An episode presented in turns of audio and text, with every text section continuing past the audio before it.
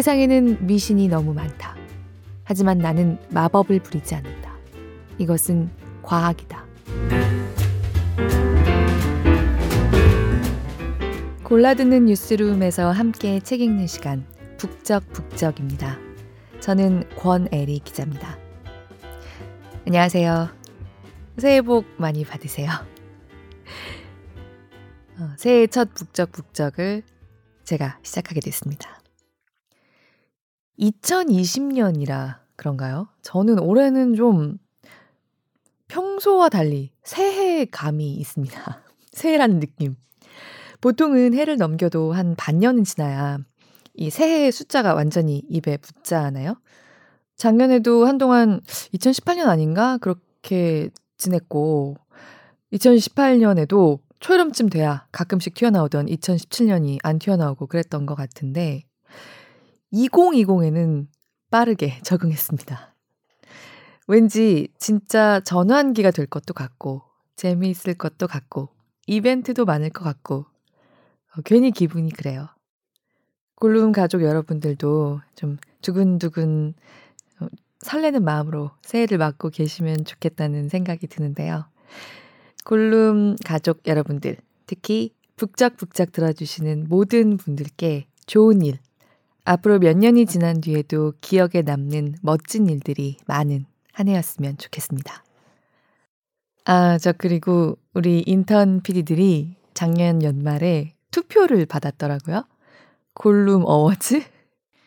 골룸 가족 여러분들께 설문조사를 좀 했던 것 같은데, 감사하게도 저를 올해의 골룸인과, 그러니까 2019년의 골룸이죠. 네, 베스트 기자로 네, 뽑아주셨어요. 제 생각에는 이건머니, 제가 이건머니도 같이 하고 있는데요. 이건머니도 이건머니지만, 이 북적북적 가족들이 은근히 몇 분이라도 투표해 주셔서 된 게 아닐까. 고맙습니다. 그래서 사실 제가 3주 전에 엄청나게 좋아하는 책을 그러니까 북적북적에 들고 올 신간이 없을 때를 대비해서 비장의 무기로 아껴뒀던 책 중에 하나인 철학자와 늑대를 2019년에 마지막 낭독으로 읽었는데요.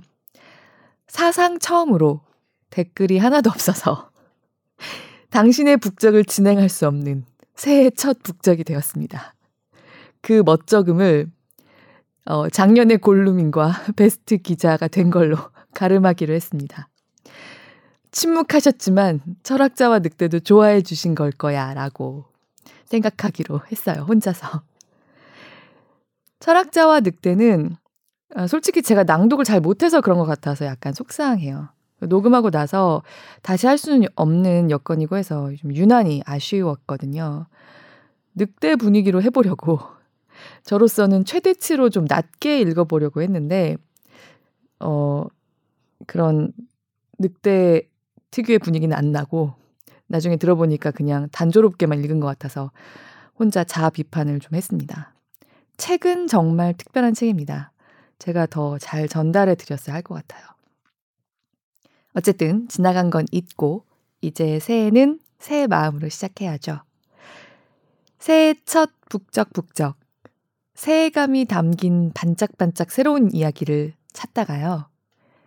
제 나름대로는 역설적인 새해감이 듬뿍 담겼다고 생각하는 책을 들고 왔습니다. 모든 새해는 소중한 인생의 또 한 페이지들이잖아요. 그렇게 한 해 한 해 평생에 걸쳐 한 걸음 한 걸음 자신의 일을 꾸준히 해나가고 전문성을 차근차근 쌓아가는 그 자체가 나올 수 있는 기적 같은 당연을 증명하듯이 증언하는 회고록입니다. 아가사 크리스티의 할머니 명탐정 캐릭터 미스 마플 아시죠? 그냥 안락 의자에 앉아서 뜨개질이나 하고 있었던 것 같은데 범죄를 둘러싼 상황들을 정확하게 꿰뚫어 보고 분석해서 사건을 뚝딱 해결해 버리는 노부인입니다. 현실에 이 미스 마플보다 더 미스 마플 같은 사람이 있었습니다. 공전의 히트 드라마 CSI보다 더 드라마틱한데 이 모든 게 현실에서 실제로 일어났던 일이라 더 극적입니다. 300건 이상의 범죄 사건을 해결해온 식물학자이자 법의 생태학의 여왕이라고 불리는 사람. 그리고 언뜻 기적처럼 보이는 과학자의 건조하고 객관적인 분석 뒤에 삶과 죽음과 인간에 대해 뜨거운 경외심을 지니고 일해왔다는 게 절로 느껴지는 어진 마음의 할머니. 퍼트리샤 윌트셔의 회고록, 꽃은 알고 있다. 입니다. 어떤 사람인지 본인의 소개를 먼저 좀 읽어보겠습니다. 낭독을 허락한 출판사 웅진 지식하우스에 감사드립니다.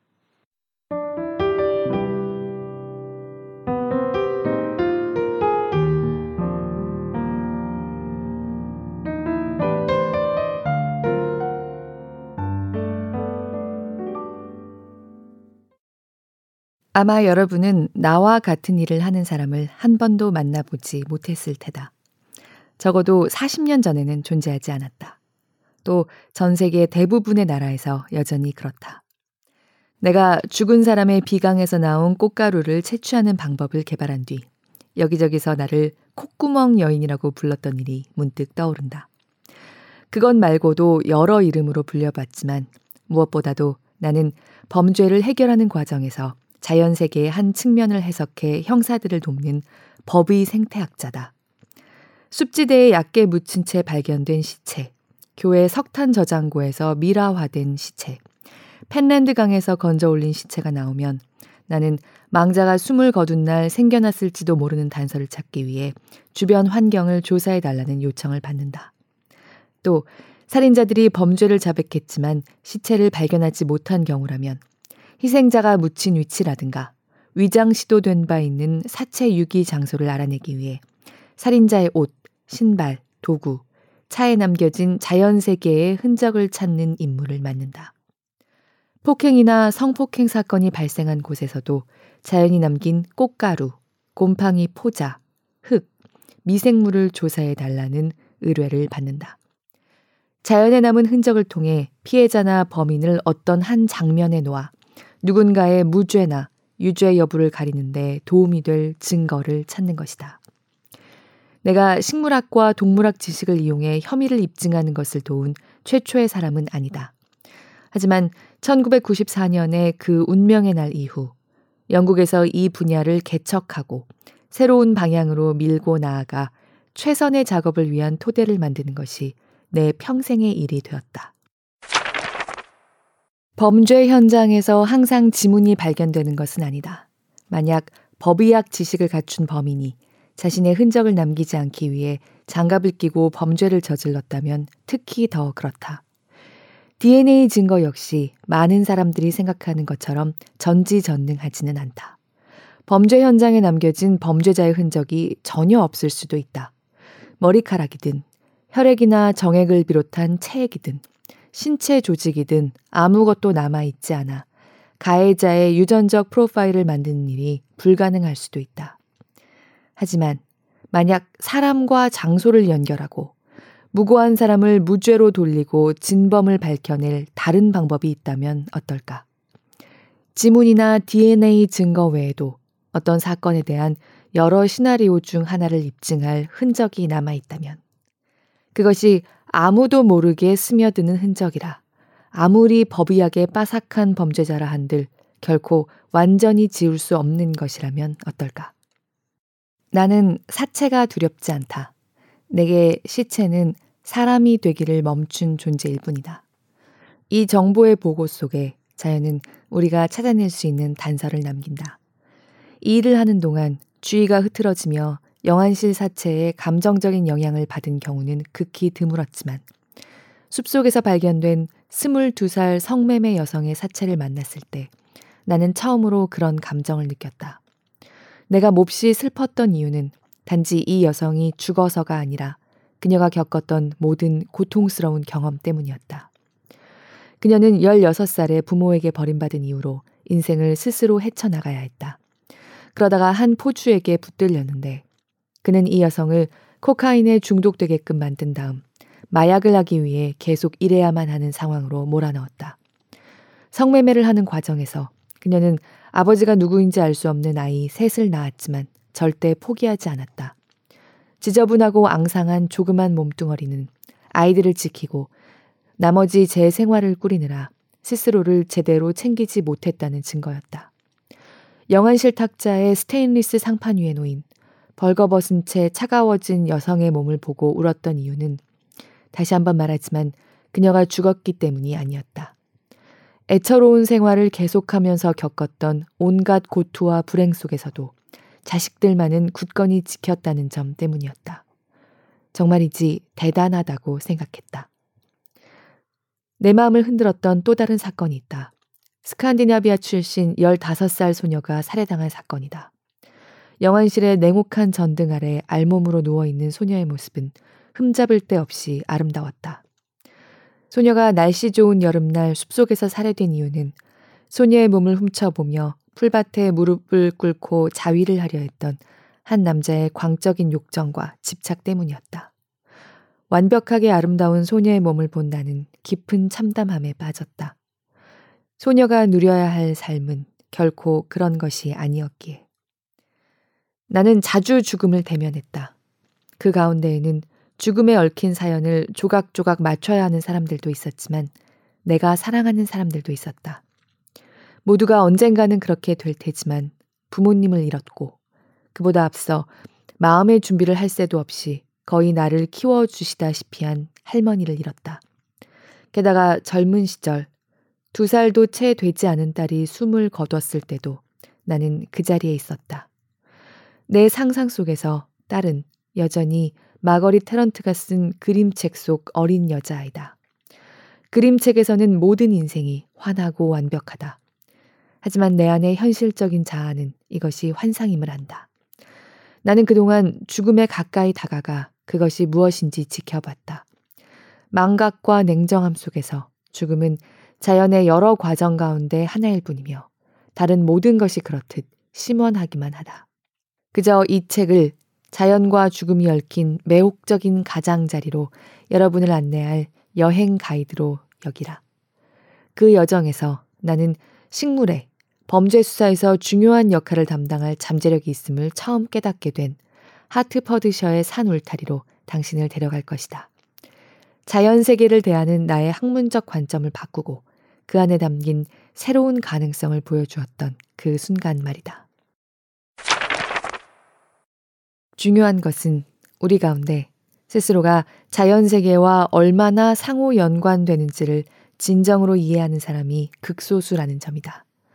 오늘날 사람들은 대부분 도시나 교회에서 살지만 큰 도시든 외딴 시골이든 어디에나 자연은 있다. 현생 인류는 지금껏 지구 위를 걷거나 기어다닌 종 가운데 다른 종에게 가장 참견을 많이 하는 종일지도 모른다. 하지만 인류는 또한 25만 종 이상의 식물, 합하여 3만 5천 종에 달하는 포유류와 조류와 어류와 양서류, 현재 최선의 추정으로 500만 종이 넘는 균류, 그리고 아마도 3천만 종이 넘을 곤충과 지구를 공유하고 있다. 게다가 법이 생태학이 상당 부분 의존하는 알려지지 않은 수많은 미생물들은 아직 언급도 하지 않았다. 지구상에 사는 인구는 70억 정도지만 곤충은 이들 한 사람당 2억 마리도 넘게 돌아갈 정도다. 그러니 우리가 거쳐가는 모든 여정에 자연의 흔적이 남는다고 보아도 결코 놀랄 일이 아니다. 우리는 요즘 감시 사회 속에 살고 있다고 입버릇처럼 말한다. 하지만 실제로 당신의 움직임은 카메라에 찍히는 것 이상으로 추적 가능하다. 예컨대 나는 신발에 묻은 미세 입자를 살펴 당신이 어디에 있었는지 알아낼 수 있다. 숲지대나 정원을 따라 자란 블루벨 꽃가루가 신발에 묻어 있다면 당신이 어느 길을 따라 집으로 걸어왔는지도 알 수 있다. 당신이 사랑하는 사람과 어디에서 머물렀는지, 어느 들판 한 구석에서 기다렸는지, 어느 벽에 기대 연인을 기다렸는지까지 맞춰낼지도 모른다.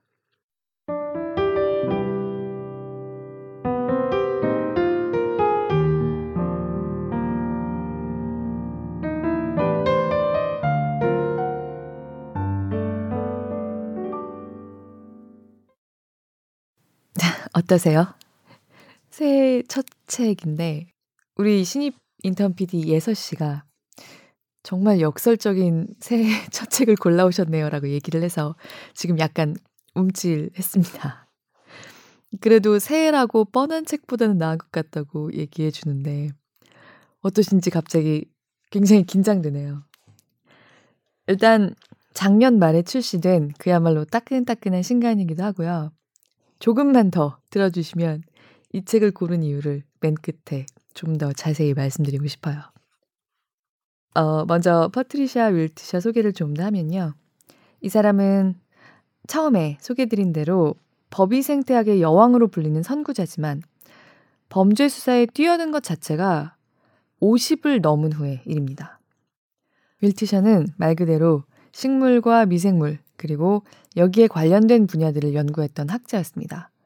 그리고 이런 학문적 배경을 바탕으로 환경 고고학자, 즉 고고학 현장 같은 데서 발견된 유적이나 어, 상황을 보고 고대인들의 생활상을 유추하는 일을 하던 사람입니다. 그러다가 50세가 넘은 나이에 경찰로부터 한 통의 전화를 받습니다. 살인 사건을 해결하는데 도움을 달라고 말이죠. 이후로 300건의 범죄 수사에 참여하면서 그야말로 미스 마플 같은 순간들을 선사합니다. 그런데 이 책이 진짜 극적이에요. 진짜 드라마보다 더 드라마 같습니다. 정작 퍼트리샤 윌트셔 본인은 인기 드라마 CSI의 대부분 장면이 단지 환상일 뿐이며 비현실적이고 터무니없었다고 까는 대목이 이 책에 있는데요. 이 책을 읽어 내려가다 보면 정작 본인은 더할 수 없이 건조하고 담담하게 서술하고 있는데도 뭐야 이거 CSI보다 더 CSI 같잖아를 연발하게 됩니다. 일단 재미있어서 골랐어요. 좀 더 읽어보겠습니다.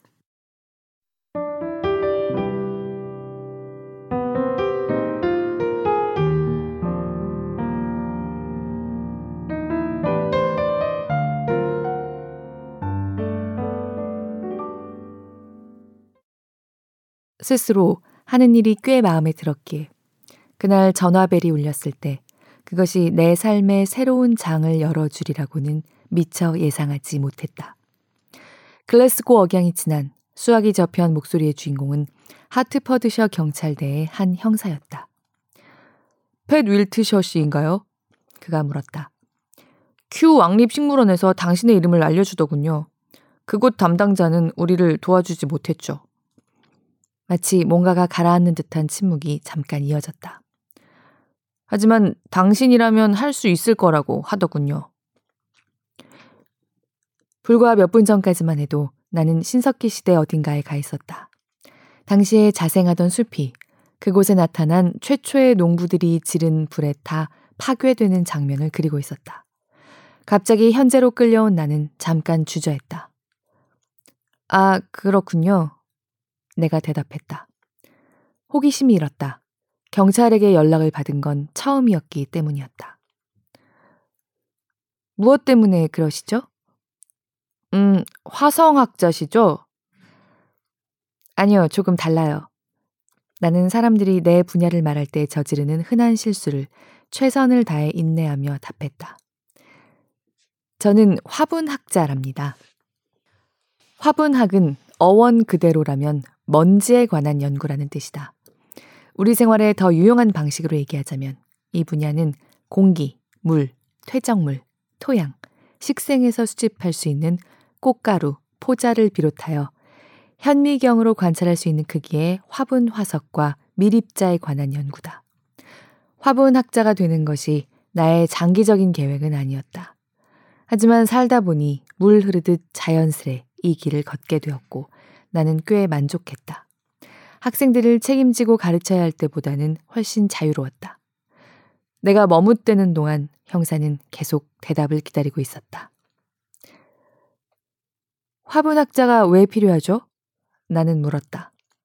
그러자 다소 퉁명스러운 대답이 돌아왔다. 살인 사건이 났거든요. 대답을 들은 나는 하마터면 웃을 뻔했는데 스코틀랜드 말씨를 가진 이 형사가 R 발음을 아주 강하게 굴리는 바람에 살인이라는 단어가 살인처럼 들렸기 때문이었다. 내게는 이 모든 상황이 웨스트엔드 무대에 오르는 연극처럼 현실성이 없어 보였다. 살인이라고요? 그럼 내가 어떻게 도와줘야 하죠? 일단 우리에게는 사체와 차량 증거물이 있어요. 이따금 나는 이때의 통화가 내 인생의 전환점이었다고 추억한다. 중요한 점은 살인이라는 단어가 처음 등장할 때부터 내가 무척 호기심을 느꼈다는 사실이었다. 매일같이 실험실 생활을 하다 보면 외부에서 온 방문자가 무척 반갑다. 나는 킹스 칼리지에서 생물이 죽은 뒤 사체가 부패하고 분해되는 과정을 가르친 바 있지만 가족을 제외한 다른 사람의 사체는 한 번도 본 적이 없었다. 죽은 새든 나무든 죽은 생물의 부패 과정을 이해하려면 미생물, 세균, 균류가 하는 일을 알아야 했다. 인간의 죽은 몸은 크게 다를까? 학문적인 의미에서는 별다를 바 없을지 모르지만 다른 모든 면에서 그것은 미지의 세계였고 나는 마음의 준비가 되어 있지 않았다. 내가 귀를 기울이자 형사는 내가 알아야 할 모든 배경을 간단히 설명했다. 하트퍼드셔주 시골의 한 배수로 도랑에서 시체가 하나 발견되었는데 경찰은 우발적인 살인이라 보고 있었다. 우리는 중국 삼합회가 저지른 범죄를 뒤쫓고 있죠. 셜록 홈즈가 등장하는 텔레비전에서나 듣던 말이었다. 실제로 존재리라고는 한 번도 생각해 보지 않았다. 하지만 살인사건 피해자는 삼합회가 심각한 결과를 불러일으키는 악랄한 집단이라는 사실을 보여주었다.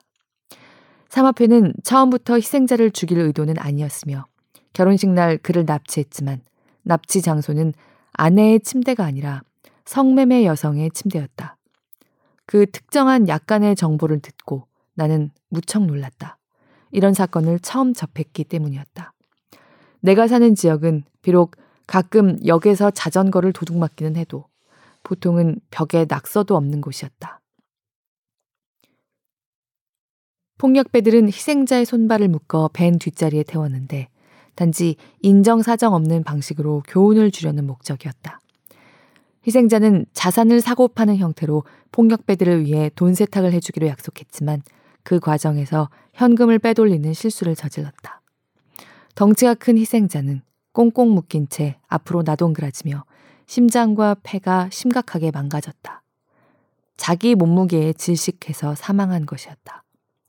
내가 경찰과 처음 얘기를 나눌 때 그들이 갖고 있던 증거는 범인들이 시체를 버릴 때 벤과 함께 다녔던 자동차뿐이었다. 벤은 잽싸게 처분한 듯 했다. 일당은 웨일스의 외딴 지역에 사체를 버리기로 결정했지만 무척 당황했던 게 틀림없었다. 방향 감각에 약간의 문제가 있었기 때문이었다. 런던에서 웨일스로 가려면 M4 고속도로를 따라 서쪽으로 가야 하지만 이들은 A10 고속도로를 타고 하트퍼드셔주 북쪽으로 나아갔다. 깜깜한 밤인데다 방향 감각도 흐트러졌던 것이다.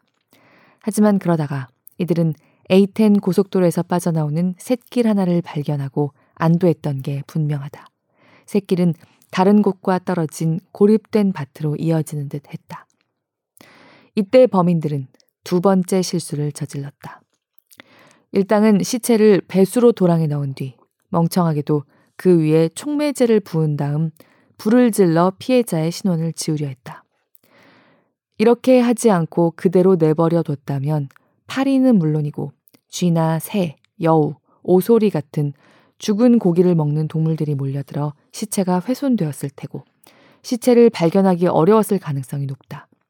유해 주위로 덤불이 자랐을 테고 키가 큰 풀 때문에 시야에서 가려졌을 것이다. 이어서 지렁이, 민달팽이, 달팽이, 딱정벌레, 개미들이 속속 등장했을 테고 따뜻한 계절이었다면 사체는 거의 남아있지 않을 것이었다. 백골로 남은 뼈가 있다 해도 부지런한 지렁이들에 의해 곧 땅에 묻혔을 것이다. 지표면에 놓인 물체는 무엇이든 시간이 충분히 지나면 지렁이의 힘으로 땅 속에 파묻힌다. 다윈이 잔디밭에 포장용 평판을 가져다 놓아 깔끔하게 증명해 보인 사실이다.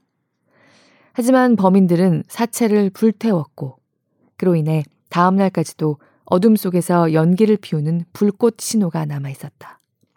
처음에는 농부가, 그 다음에는 경찰이 이곳에 관심을 갖게 된 것도 계속 피어오르는 이 연기 때문이었다. 범인들은 잡았어요. 대영 제국 훈장을 받은 빌 브라이든 형사는 이렇게 말했다. 자동차도 입수했고요. 우리는 이들이 범인이 틀림없다고 확신합니다. 하지만 아직 증명하지는 못했죠. 형사는 잠시 숨을 골랐다. 이런 상황에서 제 상관이 옥수수 꽃가루를 활용해 보자고 했죠. 형사의 상관은 지금껏 내가 만났던 사람 가운데서도 손에 꼽을 정도로 매력적인 사람이었다.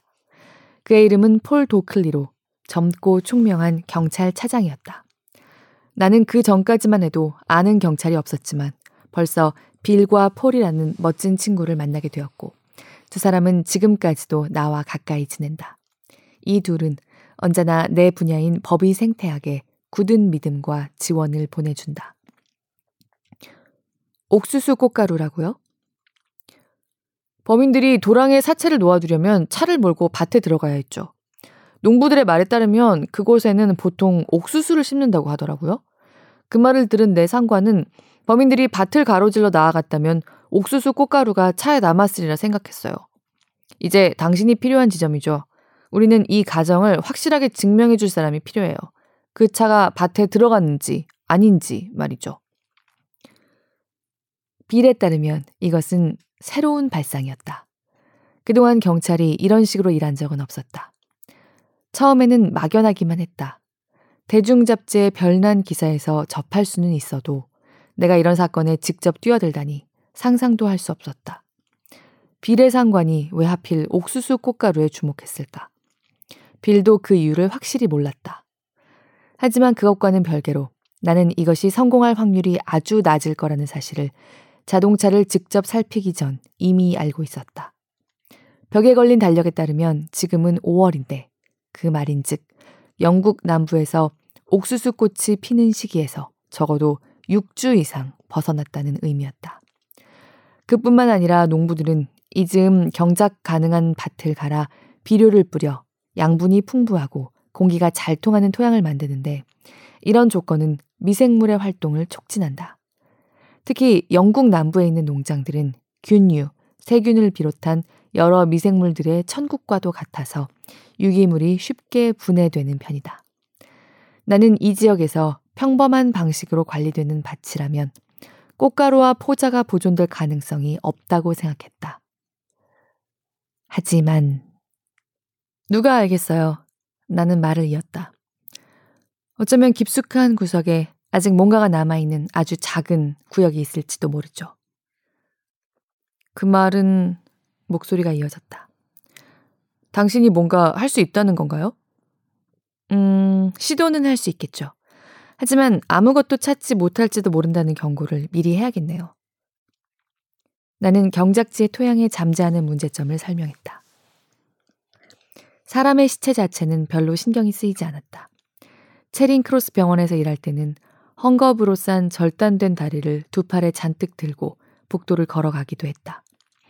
다리를 연구실로 가져가 약물 주입 실험을 하기 위해서였다. 육체는 단지 육체이고 살과 피, 뼈일 뿐이다. 정작 신경 쓰였던 것은 이번 일이 내가 거의 모르는 영역이라는 점이었다. 경찰들의 업무란 나와는 다른 세상이었고 그동안 한 번도 접해보려는 생각조차 하지 않았다. 당시 나는 법의학적 절차에 관해 전혀 알지 못했고 그때만 해도 미세 증거라든가 하는 용어나 약자, 관용구를 하나도 몰랐다.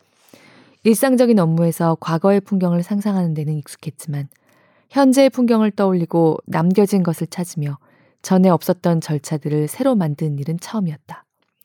수학이 너머로 형사의 숨소리를 듣고 있자니 모든 것이 완전히 새로운 개척지처럼 보였다. 마치 스타트랙 속에 들어온 느낌이었다.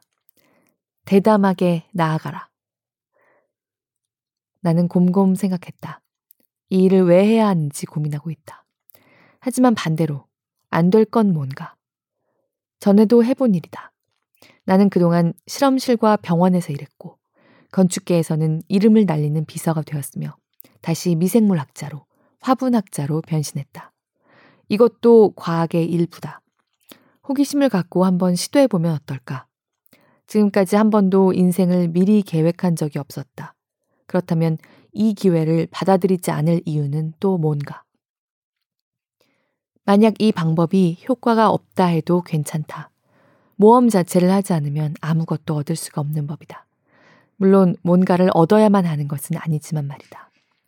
고고학 분야에는 언제나 내가 아주 좋아하는 일들이 있었고 발굴되거나 재발견되기를 기다리는 과거의 무언가가 있었다.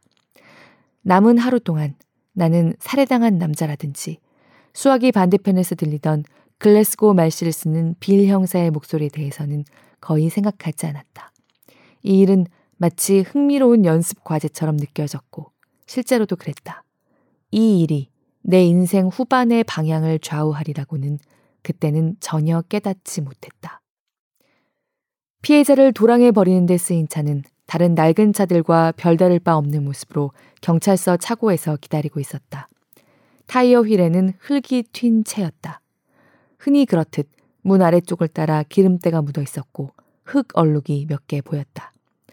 나를 그곳으로 안내한 차고 직원은 차량을 환하게 밝히려고 머리 위로 전등을 비추면서도 특별한 감정 없이 덤덤해 보였다. 그 사람들이 당신을 왜 여기까지 데려왔는지 잘 모르겠네요. 차고 직원은 비웃음을 감추지 못했다. 이런 반응 때문에 이 일을 하던 초반에는 사람들이 보내는 경멸 섞인 빛고기에도 익숙해졌다. 차량에 전체적으로 꽃가루가 덮였을 거예요. 지나가면서 위아래 여기저기로 흔들렸겠죠. 차량 상태를 좀 볼게요. 그때 나에게 또 한 번의 영감이 떠올랐다. 밭으로 들어가는 문 주변에 떡갈나무가 많았는데도 어째서 표본에는 떡갈나무 꽃가루가 적었을까?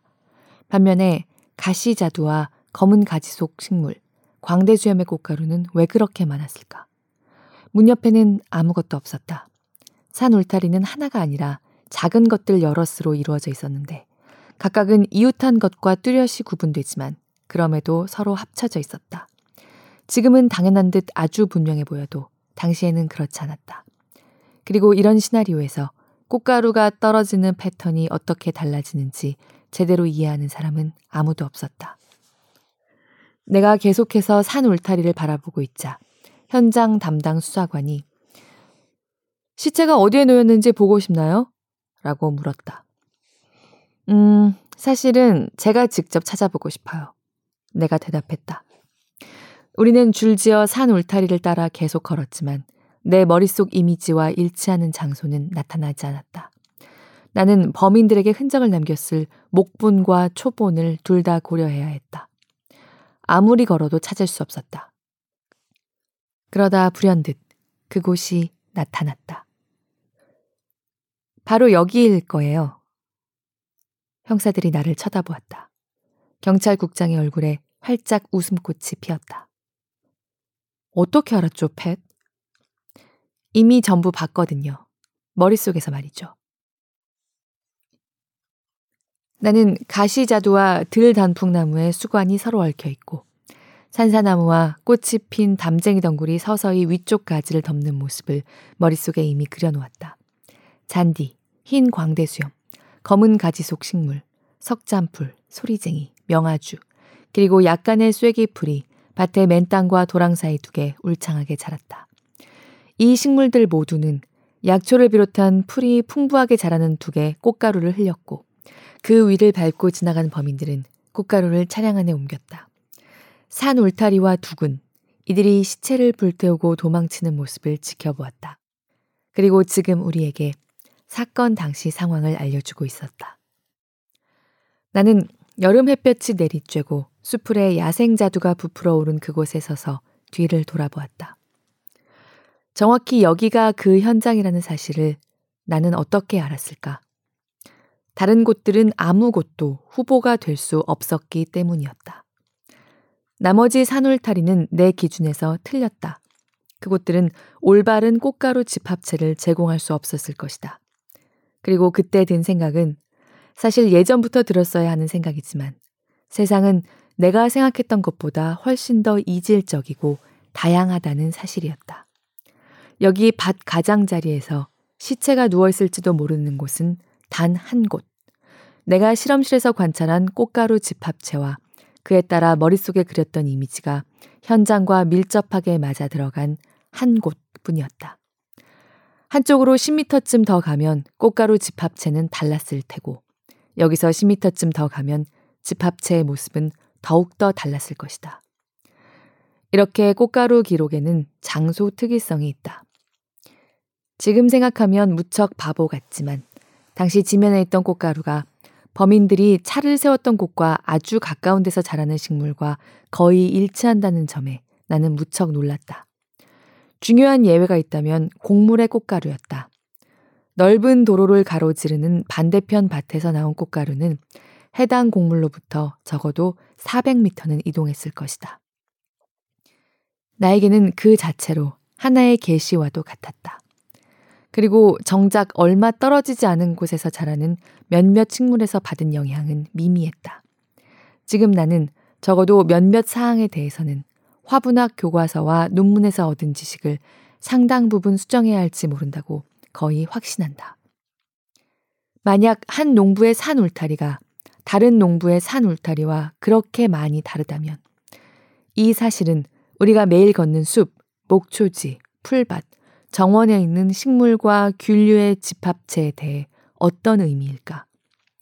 옥수수밭 한쪽 가장자리가 다른 쪽 가장자리와 그토록 다르다면 사람 한 명한 한 명이 각자 다르듯 자연의 풍경도 한 발짝 옮길 때마다 다르다는 뜻일까? 그렇다면 부츠, 휠, 매트, 자동차 페달에서 채취한 꽃가루를 비롯한 미세한 물질은 누가 무엇을 만졌고 무슨 일을 했는지 결정하는데 지문처럼 독특하고 유용한 역할을 할 수 있지 않을까? 한 남성의 시체가 버려졌던 하트퍼드셔의 한 산 울타리 옆에서 나는 에드몽 로카르의 모든 접촉은 흔적을 남긴다 라는 통찰을 나만의 방식으로 조금 다르게 느꼈다. 그동안 스스로 자연세계에 관해 합리적인 지식을 갖췄다고 생각했지만 사실은 겨우 그 표면을 깔짝댔을 뿐이었다. 나는 내가 너무나 많은 것들을 간과해 왔음을 깨달았다. 낯설었으며 불가사의한 것들로 가득했던 세계는 한층 더 기묘해졌으나 여전히 너무나 경이로웠다. 내가 경찰에 제공한 정보는 차량 탑승자들이 특정 도랑의 가장자리에 접촉했다는 설득력 있는 증거가 되었다. 사건의 결과는 아주 나중에야 전해 들었지만 그 증거가 재판에서 중요하게 쓰였다고 했다. 분명 살인자들에게 유죄 판결을 내리는데 결정적 역할을 담당했으리라.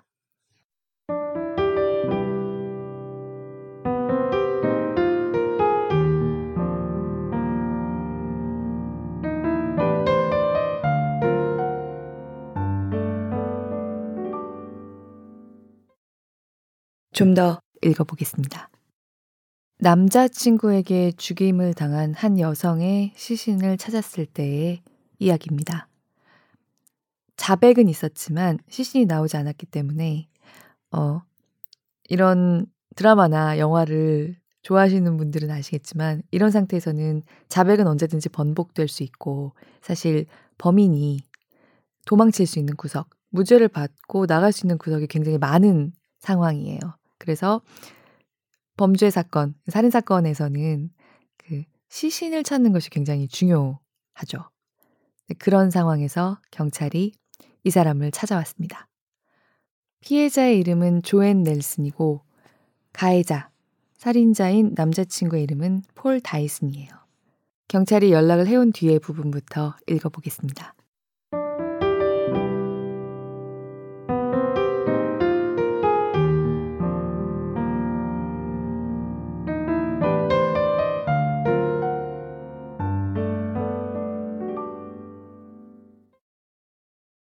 내 작업은 그저 평범하고 지루하다고 여겨질 법한 일에서 시작되곤 한다. 즉, 경찰이 내게 제공한 것은 범인의 청바지와 나이키 운동화 한 켤레, 리복 운동화 한 켤레, 다이슨 부모의 집에서 발견된 정원용 갈퀴 하나였다. 폴 다이슨은 조앤의 시신을 복스홀 스테이션 왜건에 실어 날랐는데 이것은 이 차량에서 꽃가루 알갱이와 포자를 비롯한 미세 입자를 증거로 얻을 수 있음을 의미했다. 내 요청에 따라 경찰은 차량의 운전석과 조수석 발밑 매트, 고무 페달 커버 한 쌍, 트렁크 매트, 차체 앞쪽에 달린 날개 모양 구조물인 스포일러를 전부 제공했다. 이런 증거물은 내게 필요한 장사 밑천이다. 범인이 연인의 시체를 옮겨 땅에 묻을 때 신은 신발, 온기가 채 식지 않은 시체를 싼 직물, 범인의 바지와 재킷 등이 그렇다. 경찰관들은 범죄 현장에서 이런 물건들을 충실하게 수집해 기록한 다음 증거물 가방에 넣어 밀봉한다. 하지만 당신은 이렇게 물을지도 모른다. 이런 것들로 뭘 알아낸다는 거죠? 많은 경찰관들도 여전히 그렇게 묻는다. 어떤 면에서 보면 답은 간단하다. 프랑스의 범죄학자이자 법의학의 선구자인 에드몽 로카르는 모든 접촉은 흔적을 남긴다는 격언을 남겼다. 이 말은 로카르의 교환 법칙이라는 절대 명제로 법의학 지식의 전당에 영원히 새겨졌다. 리옹에서 로카르를 만났던 아서 코난 도일경은 이 원리에서 깊은 인상을 받았음이 분명하다. 로카르는 범죄자가 현장에 들어설 때는 언제나 자기가 가지고 온 무언가를 남기는 동시에 현장에 있는 무언가를 가지고 간다고 가정했다. 이 두 가지는 우리가 흔적 증거라고 부르는 것들로 DNA, 지문, 머리카락, 섬유를 비롯해 내가 중점적으로 활용하는 꽃가루나 포자 등을 포함한다. 이 증거들은 우리가 사람과 사물, 장소 사이에 어떤 접촉이 일어났는지 이해하도록 돕고 당시의 시간적 전후 사정을 알려주기도 한다. 하지만 또 다른 측면에서 보면 조앤 넬슨 사건은 법의 생태학자가 해야 할 일이 무엇인지를 확실히 보여준다. 법의 생태학자는 여타 법의학 분야가 하는 DNA 분석 같은 일과는 다른 일을 한다. 나는 경찰이 제공한 증거품에서 흔적 증거를 찾을 수도 있지만 이것은 주요한 작업을 하는데 필요한 전초전일 뿐이다. 내가 진정으로 찾는 것은 하나의 이미지다. 그 이미지는 반쯤은 상상이고 반쯤은 실제한다. 얻을 수 있는 모든 정보를 흡수한다. 이 정보를 활용해 마음속에서 내가 한 번도 방문하지 않았으며 아마 결코 방문하지 않을 어떤 장소를 그림으로 그리는 것이다. 나는 그 이미지를 장소 그림이라고 부른다. 이것은 비록 상상의 산물이지만 어딘가를 묘사한다. 그림은 증거품으로부터 얻은 꽃가루, 포자, 미세 입자를 주의 깊게 조사한 결과 불러낸 어떤 생생한 공간을 표현한다. 눈을 감으면 눈꺼풀을 배경으로 보이는 장소이기도 하다. 이미지의 어느 부분은 선명하지만 어느 부분은 흐릿해 현미경으로 아무리 더 많은 정보를 얻어도 아메바처럼 미끄러진다. 그곳은 용의자가 연인의 시체를 묻은 곳, 희생양이 꼼짝 못하고 강간당했다고 말하는 곳, 그리고 용의자가 근처에도 가보지 않았다고 증언하는 그런 곳이다. 또한 용의자가 언젠가는 사건의 진상을 드러낼 단서들을 가져온 곳이자 자연히 다른 어느 것도 전할 수 없는 이야기를 전달하는 곳이다. 이제 나에게는 테니스와 두 켤레와 자동차 페달, 정원용 갈퀴가 있다. 가여운 조앤 넬슨이 누워있는 장소를 그려줄 물건들이다. 나는 작업을 시작했다.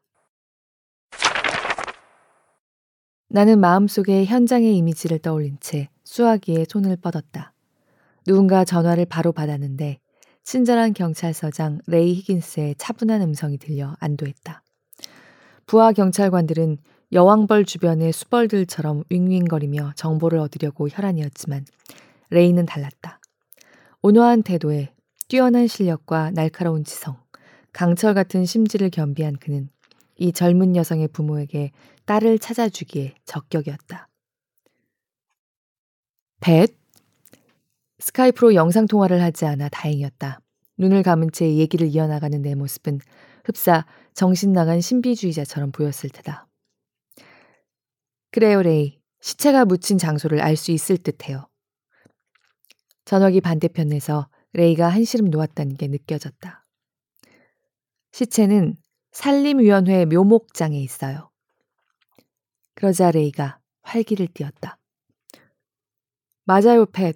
범인이 현장에 크리스마스 트리용 나무들이 있다고 했거든요. 말이 되네요. 내가 분석한 표본에는 가문비 나무에서 나온 입자가 몇 알 포함되어 있었다. 매년 겨울 축제마다 베어지는 나무다. 하지만 나는 묘목장이 크리스마스용 나무만 판매하는 곳은 아니라고 확신했다. 그런 곳에는 어린 나무만 있기 마련이다. 가문비 나무가 꽃가루를 생산하려면 생식기관이 성숙해야 하는데 그러려면 수령이 최소 40년은 되었을 테고 그러면 나무의 키가 꽤 크다. 다이슨이 현장에서 크리스마스 트리를 봤다면 아마 숲지대로 들어서는 길목 가까이에 서 있는 나무들이었을 것이다. 가문비나무로 가득한 숲 한가운데 또는 근처에서 가문비나무 꽃가루를 그렇게 적게 발견했다는 점은 수수께끼지만 초보적인 수준에서 해답은 분명하다. 수목관리원들은 나무의 생식기관이 막 성숙할 무렵인 40살 정도의 나무를 베길 선호한다. 한창 때 잘려나가는 나무들은 그 풍경 속에 자신의 존재를 드러내는 꽃가루를 거의 남기지 않는다. 만약 표본에서 가문비나무 꽃가루를 발견한다면 해당 지역 어딘가에 성숙한 나무들이 존재했다는 말이다. 나는 주의가 흐트러지지 않도록 눈을 질끈 감은 채 이야기를 이어갔다. 자동차에서 나온 결과를 보면 범인은 마른 모래 흙이 깔린 묘목장 안길을 따라 운전했던 것 같아요. 길 가장자리에는 축축한 도랑이나 바퀴 자국이 있을지도 모르죠. 현장은 꽤 탁 트인 곳이고 판매용 침엽수와 낙엽수가 섞인 숲지대가 넓게 펼쳐져 있어요. 수종은 대부분 떡갈나무, 너도밤나무, 개암나무지만 시카모어 나무와 느릅나무도 일부 섞여 있죠. 버드나무와 오리나무가 있는 것으로 봐서 물기가 많은 토양도 존재해요. 담쟁이 덩굴과 검은 딸기나무도 많은 듯 싶고요. 내 머릿속 그림은 잠정적이기는 했지만 나는 이런 식물 군락을 현장에서 그리고 현미경을 통해 아주 여러 번 접한 바 있다. 그 결과는 분명히 산림위원회였다. 하지만 비록 식물 군락을 한눈에 알아볼 수 있어도 내가 커리어 초반에 배운 한 가지는 모든 장소는 서로 조금씩은 다른 식생을 가진다는 점이었다. 각각의 식생은 식물 종이 이루는 패턴과 밀도 면에서 유일무이하다. 다시 말해 다이슨이 방문했던 장소가 어떤 유형인지는 밝힐 수 있었지만 장소를 특정하려면 특별한 무언가가 더 필요했다. 나는 다소 피상적으로 분석한 결과를 통해 훨씬 더 많은 사실을 알아낼 수 있었지만 위치를 정확히 파악하기 위해 무척 많은 작업을 추가로 해야 했다. 꽃가루 증거로 현장 그림을 꽤 쉽게 떠올릴 수 있지만 여기에는 한계가 있다. 특히 식생이 정형화된 나라의 특정한 지역에 익숙하지 않다면 현장 이미지를 떠올리기란 그리 쉽지 않다.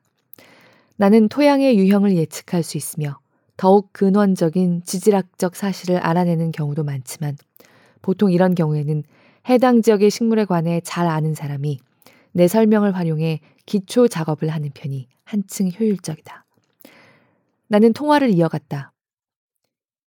레이, 탁 트인 길을 따라가다 보면 길과 가까운 곳에 성숙한 자작나무들이 있을 거예요. 아마도 거기서 사체를 발견할 수 있겠죠. 아, 그리고 나는 멈칫했다. 이어서 말하려는 내용을 아마 무척 믿기 힘들 것이라는 생각이 들었기 때문이다. 하지만 그럼에도 나는 사실이라고 확신하는 바를 이야기했다. 사체는 전혀 땅 속에 묻히지 않았을 거예요. 침묵이 흘렀다. 레이가 나를 믿지 못한다는 것이 느껴졌다. 하지만 그래도 레이는 계속 귀를 기울여 내 이야기를 들어주었다. 사체는 오솔길에서 조금 벗어난 텅 빈 구덩이에 있을 거예요. 자작나무 가지로 뒤덮여 있겠죠. 나는 조앤이 잠든 곳에 대한 최근의 이미지를 다시 떠올렸다. 가장 생생하게 떠올렸던 이미지였다. 얼마나 확실한가요? 레이가 물었다. 이것은 언제나 내가 나 자신에게 해야 하는 질문인 만큼 타인이 그런 질문을 던지더라도 양해해야 한다. 적어도 커리어 초반에 자주 접했던 불신의 눈초리 없이 정중하게 묻는다면 말이다. 꽤 확실해요, 레이.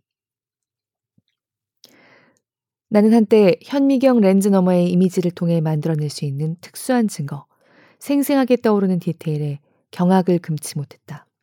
하지만 더 이상은 그렇지 않다.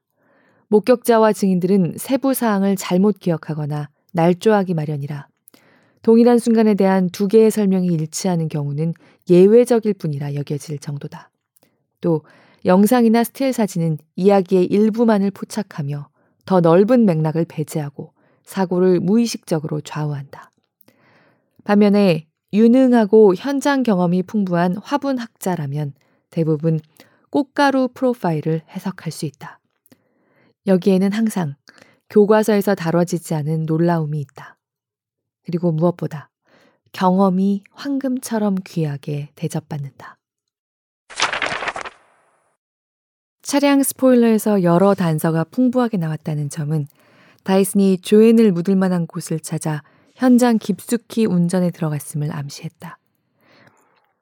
자동차 내부는 더 큰 수수께끼 안에 포함된 작은 수수께끼 하나를 드러냈다. 다이슨의 리복 운동화는 숲에서 딸려온 꽃가루로 잔뜩 뒤덮여 있었지만 꽃가루가 운전석 바닥 매트로 옮겨지지는 않은 듯 했다. 매트는 소나무 꽃가루 두세 가지와 헤더 꽃가루 하나만 검출되었을 정도로 유난히 깨끗했다. 다이슨은 바닥 매트를 쓸어내거나 진공 청소기를 돌려 청소하고 심지어는 문질러 닦을 정도의 법의학적 지식을 갖고 있었을까? 분명 그래 보였다. 하지만 조수석 매트에는 리복 운동화가 그러하듯 수많은 꽃가루들이 묻어 있었다. 그날 벌어진 일이 내 머릿속에 그려졌다. 자동차에서 무언가 커다란 물체를 끌어내리기 위해서는 몸의 균형을 잡아 버티기 위해 좌석 발밑 공간을 디뎌야 한다.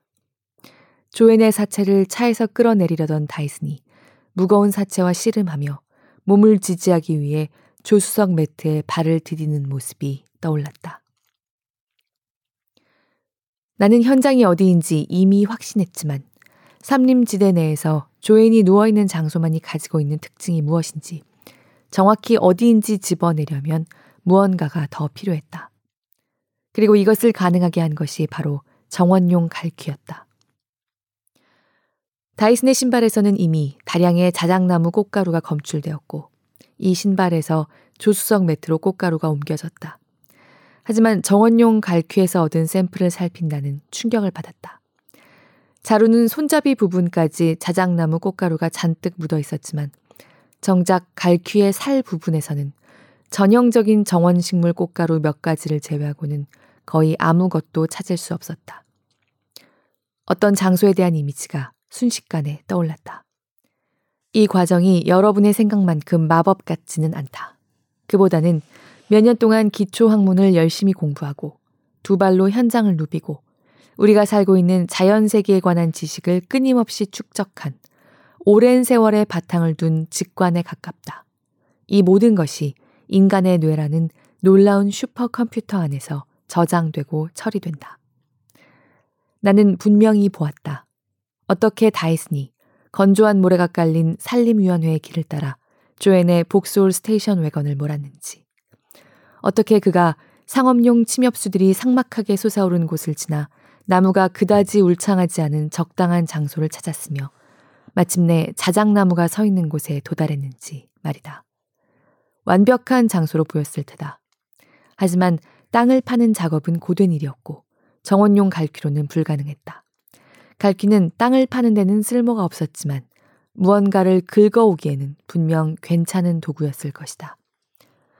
혹시 황야 가장자리에 있는 삼림지대나 상업용 나무가 자라는 숲속에서 헤매어 본 경험이 있는가? 그렇다면 곳곳에 잔가지가 얼마나 빽빽하게 쌓이는지 알 테다. 구덩이에 이런 잔가지들이 모이면 단단한 땅인 줄 알고 그 위를 지나려다가 구멍 아래로 빠지기 십상이다. 상업용 삼림지대는 지면 여기저기가 울퉁불퉁하며 일꾼들이 남긴 구덩이와 흙더미로 거친 고랑을 이룬다. 이전에 나무를 심고 베어낸 흔적도 있다. 그러니 적당한 구덩이를 찾아 그 안에 시체를 넣은 다음 잔가지를 긁어와 덮는 것도 괜찮은 방법으로 보이지 않았을까? 나는 다이슨이 축 늘어진 사체를 끌어내 길에서 기껏해야 100m 정도 떨어진 적당한 구덩이에 넣었으리라고 추측했다. 행동 분석가들의 연구에 따르면 누군가 무거운 사체를 끌고 갈 수 있는 한계 거리는 약 100m다. 그리고 나는 다이슨이 발부리가 걸려 넘어지며 리복 운동화를 신은 발이 장가지가 덮인 근처 구덩이에 빠지는 모습을 상상했다. 다이슨은 사체를 파묻기가 너무 힘들다는 사실을 깨닫고 당황했을 것이다. 하지만 사체를 눈에 띄지 않게 감출 수는 있었다. 다이슨은 사체를 가까운 빈 구덩이에 굴려 넣은 다음 정원용 갈퀴를 사용해서 자작나무 잔가지를 긁어와 그 위에 덮어 시야에서 가렸을 것이다. 편평한 땅에 올리고 잔가지로 덮기만 한다면 사람 형체의 잔가지 더미가 생길 테고 그러면 눈에 아주 쉽게 띄었을 테니 말이다. 다이슨은 사체가 발견되기까지 꽤 오랜 시간이 걸리리라 생각했을 것이다. 때는 밸런타인데이 무렵에 무척 추운 겨울이었고 일하러 오는 일꾼들의 발걸음도 뜸했다. 금파리가 알 낳을 곳을 물색하기에는 날씨가 너무 추웠고 시체에서 악취가 나기까지는 시간이 조금 더 걸릴 터였다. 그러면 여우와 오소리가 사체를 발견하는데도 어려움이 따른다. 꽃가루와 포자에서 정보를 얻지 않았다면 조앤의 사체는 오랫동안 어쩌면 영원히 발견되지 못했을지도 모른다. 갈퀴로 잔가지를 긁어와 사체 위를 덮으며 그러나 다이슨은 갈퀴 자루에 자작나무 꽃가루가 잔뜩 묻고 그 꽃가루가 나중에 조앤을 찾아 집으로 데려오는데 도움을 주리라고는 예상치 못했다. 자기가 잡혀서 법정에 가리라는 사실도 말이다. 하지만 그 장소가 어디죠, 팻? 헐에서 그리 가깝지 않다는 점은 분명했다. 그곳은 솔송나무를 비롯해 내가 표본에서 확인한 식물들이 전부 자라는 묘목장일 것이다. 내가 처음에 알아채지 못했던 특정 양치류도 있어야 한다. 이 양치류는 사실 영국 곳곳에 무척 흔하게 분포한다. 바로 폴리포디움 속 양치류다. 영국 남부와 서부에서는 엄청나게 흔하고 내가 사는 서리주에서도 흔하게 볼 수 있지만 요크셔 지역에서는 확실히 드문 양치류였다. 운이 좋았던 셈이다. 영국과 아일랜드 식물학회에서 발간한 지도를 살피면 이 양치류의 분포를 확인할 수 있는데 이는 내가 정기적으로 하는 작업이었다. 무척 흥미로운 사실은 이 폴리포디움 속 양치류가 과거에는 이 지역에서도 자랐으나 지금은 거의 사라졌다는 점이었다. 역사적 기록을 보면 알 수 있다. 탐색해야 할 지역의 범위가 엄청나게 줄어드는 셈이었다. 솔송나무가 자라는 삼림지대는 세 곳이었지만 이 가운데 두 곳에서만 폴리포디움 속 양치류가 자랐다는 기록을 확인했다. 다이스는 입구 한쪽에 빈병이 많이 놓인 금속재 문이 기억난다고 진술한 바 있었다. 열정 가득했던 사건 담당 경사는 다양한 분야의 전문가들에게 협력을 요청했는데 이 과정은 때때로 부적절했고 사람들에게 짜증을 일으켰다. 내가 양치류에 관한 사실을 발견하기 전에 헐 지역의 한 식물학자가 옛날 지도를 살펴보다가 폴리포디움 속 양치류의 역사적 분포를 지적했지만 그 중요성이 간과되기도 했다. 우리는 이 젊은 여성의 부모를 위해 사체를 반드시 찾아야 했다. 조앤을 위해서가 아니었다. 조앤은 죽었지만 가족은 슬픔과 공포에 잠긴 채 절박하게 조앤을 찾으려 했다. 레이 히긴스는 가족에게 조앤을 돌려주기로 결심했다.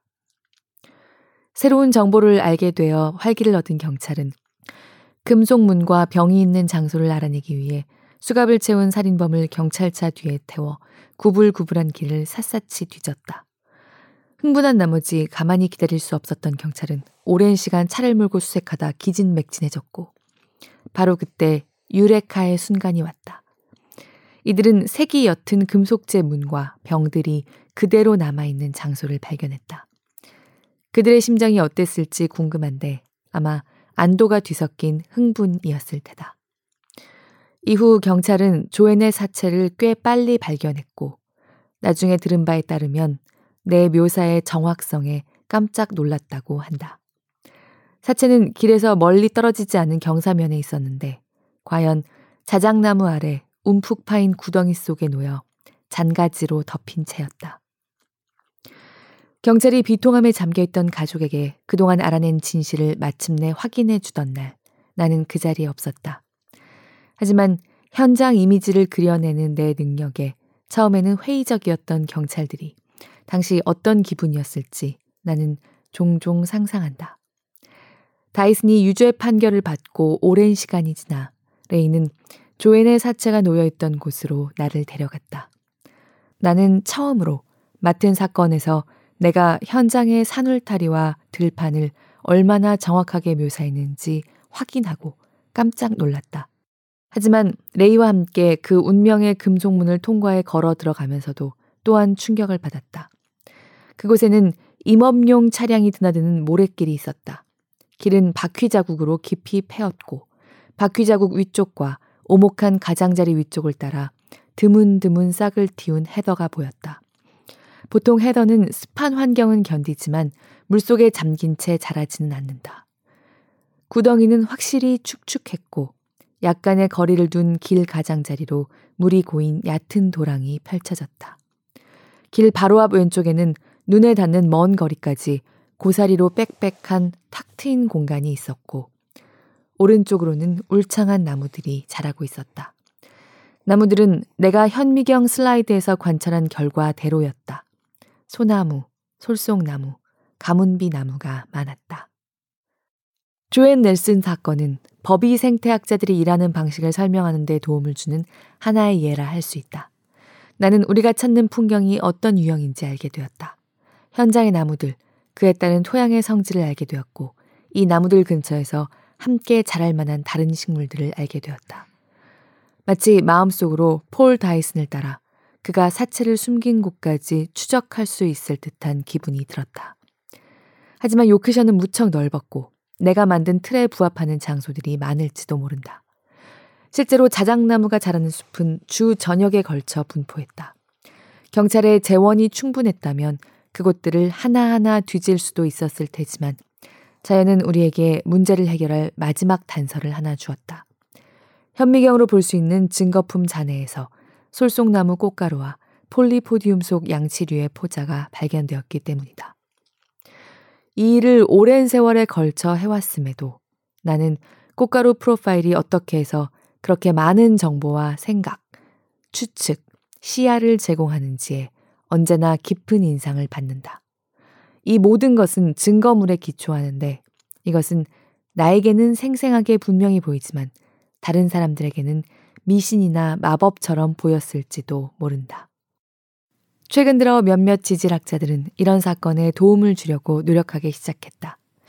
20년 전에는 한 지질학자가 경찰들에게 흙 속의 광물 입자가 제공하는 흔적 증거는 결코 틀리는 법이 없다며 사건을 수사한 일이 있었다. 그 지질학자가 사람들에게 알려지게 된 계기는 엄청난 비용 때문이었는데 그 액수는 그가 제공할 수 있는 정보의 양과 언제나 반비례했다. 이 지질학자 때문에 경찰은 다양한 방면으로 상당한 수사력을 투입했지만 마침내 그에 대한 신임을 거두고 말았다. 지질학자는 수천 개의 표본을 살폈지만 간단한 식물 표본 몇 개와 현미경, 증거품을 싣는 세척제에서 찾아낼 수 있는 해결 방안에도 이르지 못했다. 어떤 사건에서는 이 지질학자가 나와 동일한 장소를 지목하기도 했다. 하지만 그는 80km가 넘는 횡단선을 따라 1000개 이상의 표본을 분석하며 막대한 비용을 지출했고 나는 달랑 삽과 현장 관찰을 통해 얻은 표본 4개로 같은 결론에 도달했다.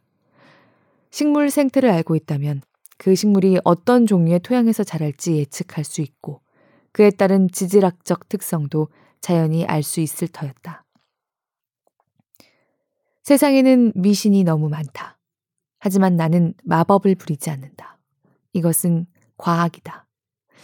20년 전이었다면 조앤의 사체는 백골이 흩어진 채 일꾼이나 혼자 개를 산책시키는 사람이 우연히 찾아내기 전까지는 결코 발견되지 못했을지도 모른다.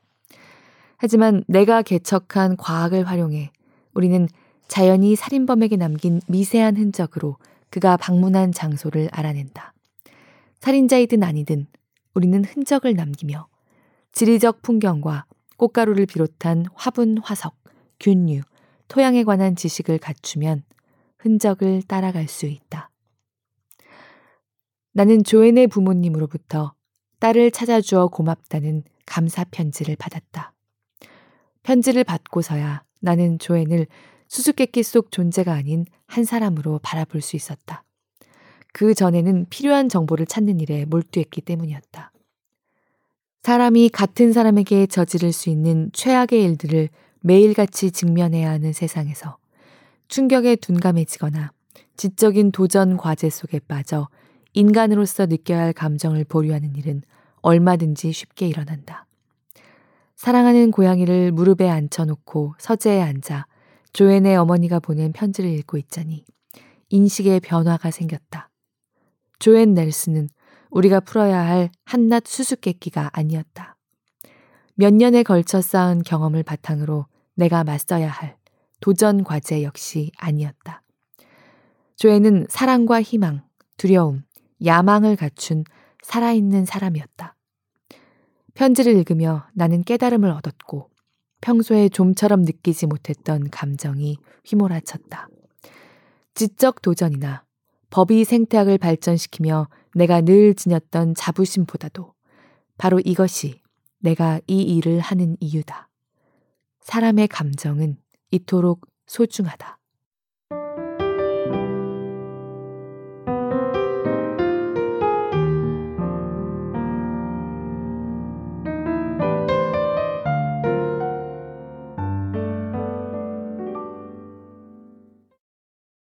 어떠세요?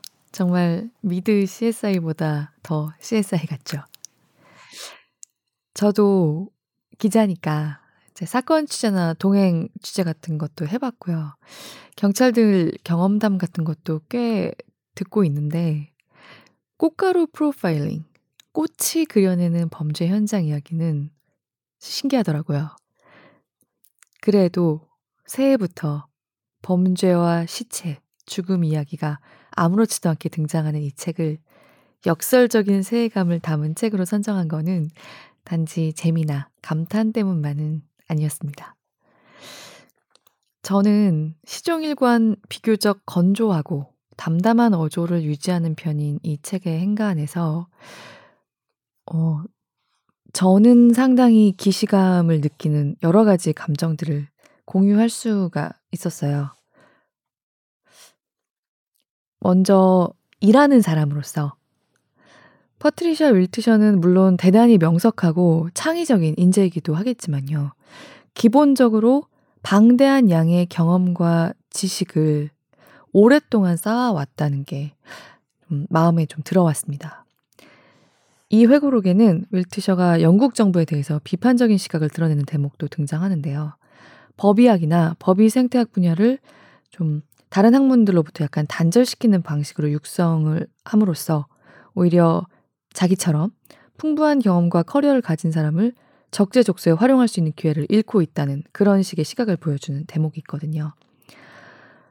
이 사람은 법의 생태학의 여왕이 되기 전에 자연과 식물에 대해 방대한 지식과 경험을 오랫동안 축적해온 기초학문 학자였습니다. 진정한 프로페셔널리즘이라는 건 이렇게 하루하루 성실하게 벽돌을 쌓듯 경험을 쌓아 나가야 비로소 얻어지는 거라는 것. 빛나는 일, 눈에 확 띄는 일, 짜릿한 일을 맞닥뜨렸을 때 갑자기 어디선가 나의 파워가 나오는 게 아니라 그때까지 쌓아온 내 시간들이 그 일들을 감당할 수 있게 해주는 것이라는 걸 새삼 윌트셔의 회고를 읽으면서 다시 한번 생각했습니다. 제가 한살 한 살 나이를 먹고 일을 해가면서 점점 더 많이 하게 되는 생각이거든요. 프로페셔널리즘이란 건 내게 주어진 모든 순간들에 대한 성실한 책임감이 모여야지만 비로소 우러나는 것이고 그런 사람만이 이 사람처럼 50이 넘은 나이에 이렇게 새로운 분야에 처음으로 도전해서 일가를 이루고 다른 사람들에게까지 새로운 분야를 물려줄 수 있는 게 아닌가 합니다. 그리고 제가 읽은 부분에서도 은근히 드러나죠. 아가사 크리스티의 할머니 명탐정 미스 마프를 늘 사람들이 처음에는 조금씩 깔봐요. 그러다가 스스로 그것 때문에 뒤통수를 맞습니다. 실험실에서 현미경으로 꽃가루를 들여다본다는 중년 여성이 처음 사건 현장에 나타나서 받았던 냉대와 불신 같은 것에 이 사람이 얼마나 통쾌한 반격을 일로써 날려왔는지 조금씩 보이잖아요. 그런 대목들이 저는 상당히 좋았습니다. 그리고 마지막으로요. 제가 처음에 읽었던 부분에도 조금 드러났지만 퍼트리샤 윌트셔는 두 살 난 딸을 잃었던 아픈 개인사가 있는 사람입니다.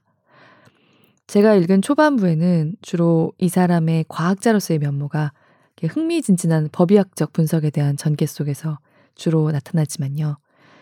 책 전체를 혹시 읽게 되신다면 더욱 크게 다가오는 것은 건조하게 상황을 살피는 이 과학자의 마음 기반에 단단히 자리 잡은 인간에 대한 존중, 그리고 본인의 아픈 개인사까지도 일에 대한 존중 속에 녹여 넣은 어, 위대하고 따뜻한 마음을 가진 직업인의 프로필입니다. 코카인 중독자 매춘부의 죽음에서 아이들을 끝까지 지키고자 했던 인간성과 존엄성을 발견하는 그런 공정하고 따뜻한 시각은 아마 이 사람이었기 때문에 나올 수 있었을 것이라고 저는 생각해요. 이 사람은 죽음 이후 따위는 없다고 단언합니다. 과학자죠.